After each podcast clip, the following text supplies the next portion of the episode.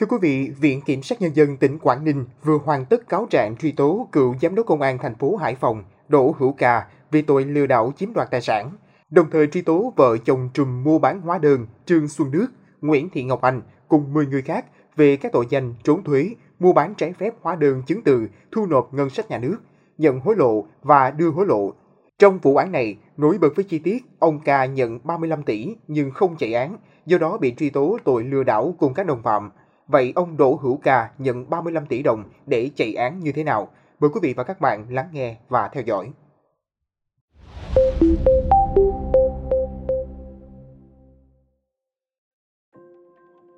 Theo tài liệu điều tra, khoảng tháng mười năm hai nghìn không trăm hai mươi hai, vợ chồng Trương Xuân Đức biết tin Trương Văn Nam, cháu của Đức, bị Cơ quan An ninh Điều tra Công an tỉnh Quảng Ninh bắt, khám xét liên quan đến hành vi mua bán trái phép hóa đơn và đang mở rộng điều tra các công ty do hai vợ chồng này quản lý, nên tìm cách chạy tội vì lo sợ sẽ sớm bị sợ gáy. Bản thân Đức bỏ trốn khỏi nhà và giao cho vợ tìm gặp ông Đỗ Hữu Ca, cựu Giám đốc Công an thành phố Hải Phòng. Khi đó đã nghỉ hưu, nhưng có mối quan hệ thân thiết với gia đình Đức từ trước, nhờ tháo gỡ việc đang bị điều tra. Vợ của Đức là Nguyễn Thị Ngọc Anh tìm đến nhà ông Ca tại xã Kênh Giang, huyện Thủy Nguyên, thành phố Hải Phòng để thông báo về việc Trương Văn Nam đã bị bắt và Công an tỉnh Quảng Ninh đang tiếp tục thu thập hồ sơ liên quan đến Công ty Thái Bình Dương do vợ chồng Đức quản lý, điều hành hoạt động mua bán trái phép hóa đơn.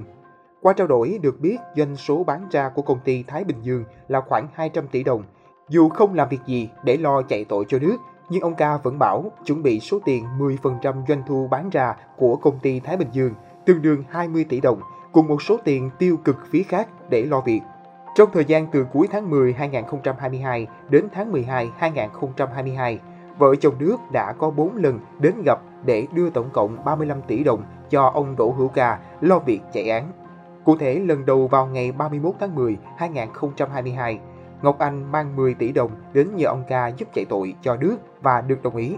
Khoảng một tuần sau, chưa thấy thông tin tích cực nào, Đức mang tiếp năm tỷ đồng đến gặp ông Ca nhờ chạy án. Lần thứ ba vào ngày mười một tháng mười một, khi thấy cơ quan điều tra vẫn tiếp tục việc thu thập hồ sơ liên quan đến các công ty của mình, nên vợ chồng Đức quyết định đưa thêm mười lăm tỷ đồng cho ông Ca để lo chạy tội và được ông Ca dặn cứ đi về để ông này lo. Lần thứ tư, nhận thấy việc chạy án vẫn chưa có kết quả, nên Đức giao Ngọc Anh tiếp tục mang thêm năm tỷ đồng đến đưa cho ông Ca vào ngày một tháng mười hai, vì nhận thấy tình hình quá nguy cấp. Sau bốn lần đưa tiền để chạy tội, không có kết quả phản hồi, gần trước Tết Nguyên đán năm hai nghìn không trăm hai mươi ba, Đức cùng vợ tiếp tục đến nhà ông Ca tại xã Kênh Giang để hỏi về kết quả chạy án. Tại đây, ông Ca cho biết đã lo xong việc ở Công an Hải Phòng, còn phần Công an Quảng Ninh cũng đã nhờ một người đàn ông tên Giang, là người có mối quan hệ rộng trong lực lượng công an, lo xong việc. Nếu cần, ông Ca sẽ bố trí cho sang Quảng Ninh để gặp người đàn ông tên Giang này. Vì tin tưởng ông Ca đã chạy án xong, nên Đức cũng không bỏ trốn nữa mà quay về Hải Phòng ăn Tết, sinh hoạt bình thường cùng gia đình. Đến ngày ba tháng hai năm hai nghìn không trăm hai mươi ba, Trương Xuân Đức bị Cơ quan An ninh Điều tra Công an tỉnh Quảng Ninh bắt giữ vì hành vi mua bán trái phép hóa đơn. Sau khi chồng bị bắt, Ngọc Anh tìm đến nhà gặp ông Ca để hỏi về việc đã lo chạy tội rồi mà chồng mình vẫn bị bắt và xin lại số tiền ba mươi lăm tỷ đồng, nhưng ông Ca không trả lại tiền, còn mắng và đuổi Ngọc Anh về.